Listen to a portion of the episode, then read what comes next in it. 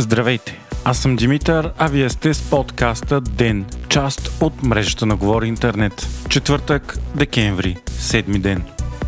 След дълги спорове, трите управляващи в момента сили ППДБ, ГЕРБ и ДПС се договориха за дерогацията за руския петрол. Изключението за България за внос на този петрол ще отпадне на 1 март 2024 година. Това е датата, която поиска ППДБ, но вчера партньорите и не бяха съгласни. От ГЕРБ и ДПС искаха това да се случи още на 1 януари. България получи изключението от Европейската комисия през май 2022 година, защото беше напълно зависима от руския петрол и не можеше да си издейства альтернатива толкова бързо. За всички останали страни в ЕС въжи забрана за внос на всички руски нефтни продукти по море. Решението трябваше да продължи до края на 2020 2024 година, но управляващите партии сметнаха, че е необходимо дерогацията да бъде отменена по-рано, защото по този начин се подкрепя режимът на Кремъл за войната в Украина. Дерогацията не доведе до понижаване на цените на горивата в България, но за сметка на това е донесла над 1 милиард евро печалби на Русия. Тази седмица пък Локол, която е монополист в страната, обяви, че обмисля да проведе бизнеса си.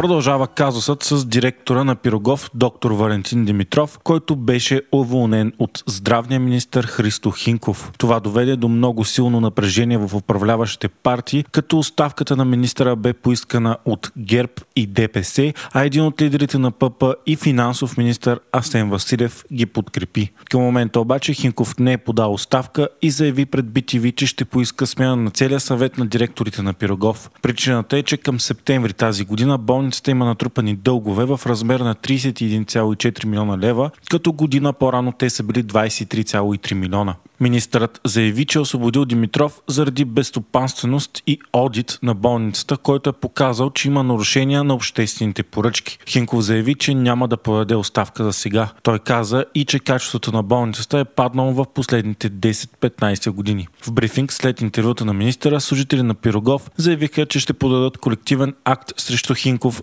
заради думите му и заради уронване на престижа. По-късно председателят на ПП Кирил Петков обяви, че решението за оставка на на Хинков трябва да бъде взето от Николай Денков и Мария Габриел.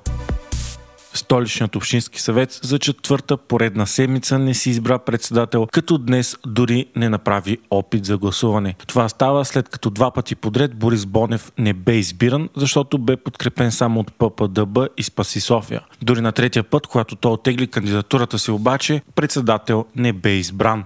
Нито един от другите кандидати не събира нужната подкрепа, а ГЕРБ продължава да отказват да номинират или подкрепят председател. Без такъв Общинският съвет не може да започне работа и така много решения остават парализирани. Днес кметът на града Васил Терзиев заяви, че ако не бъде избран председател, София е под риск да загуби 242 милиона лева финансиране. Според Терзиев председател трябва да бъде избран най-късно на 12 декември.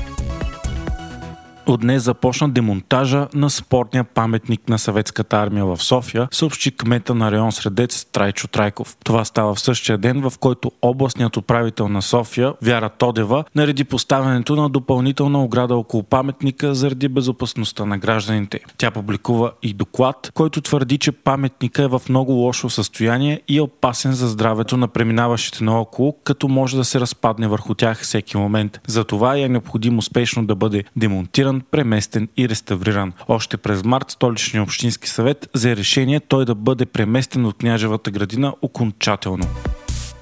Републиканците в Сената на САЩ блокираха приемането на законопроект за отпускане на нова финансова помощ за Украина и Близкия изток. Администрацията предложи за тези цели да отидат 116 милиарда долара, 61 от тях за Киев, а 24 за Израел и Газа. Белият дом алармира още в понеделник, че парите за Украина са на изчерпване и това може да доведе до победа на Русия във войната. Републиканците обаче отказаха да приемат законопроекта, защото не успяха да се осигурят компромис за отпускане на още средства за охрана на границата на САЩ с Мексико. Те настояват помощта за Украина да бъде обвързана с имиграционните реформи на Вашингтон. Джо Байден пък заяви, че републиканците са готови да дадат на Путин най-големия подарък, на който той може да се надява. До този момент от началото на войната Конгресът на САЩ е одобрил над 110 милиарда долара за Украина, които обаче вече са почти напълно изчерпани. САЩ са и най-големият донор на Киев и без тяхна подкрепа страната почти сигурно би загубила войната.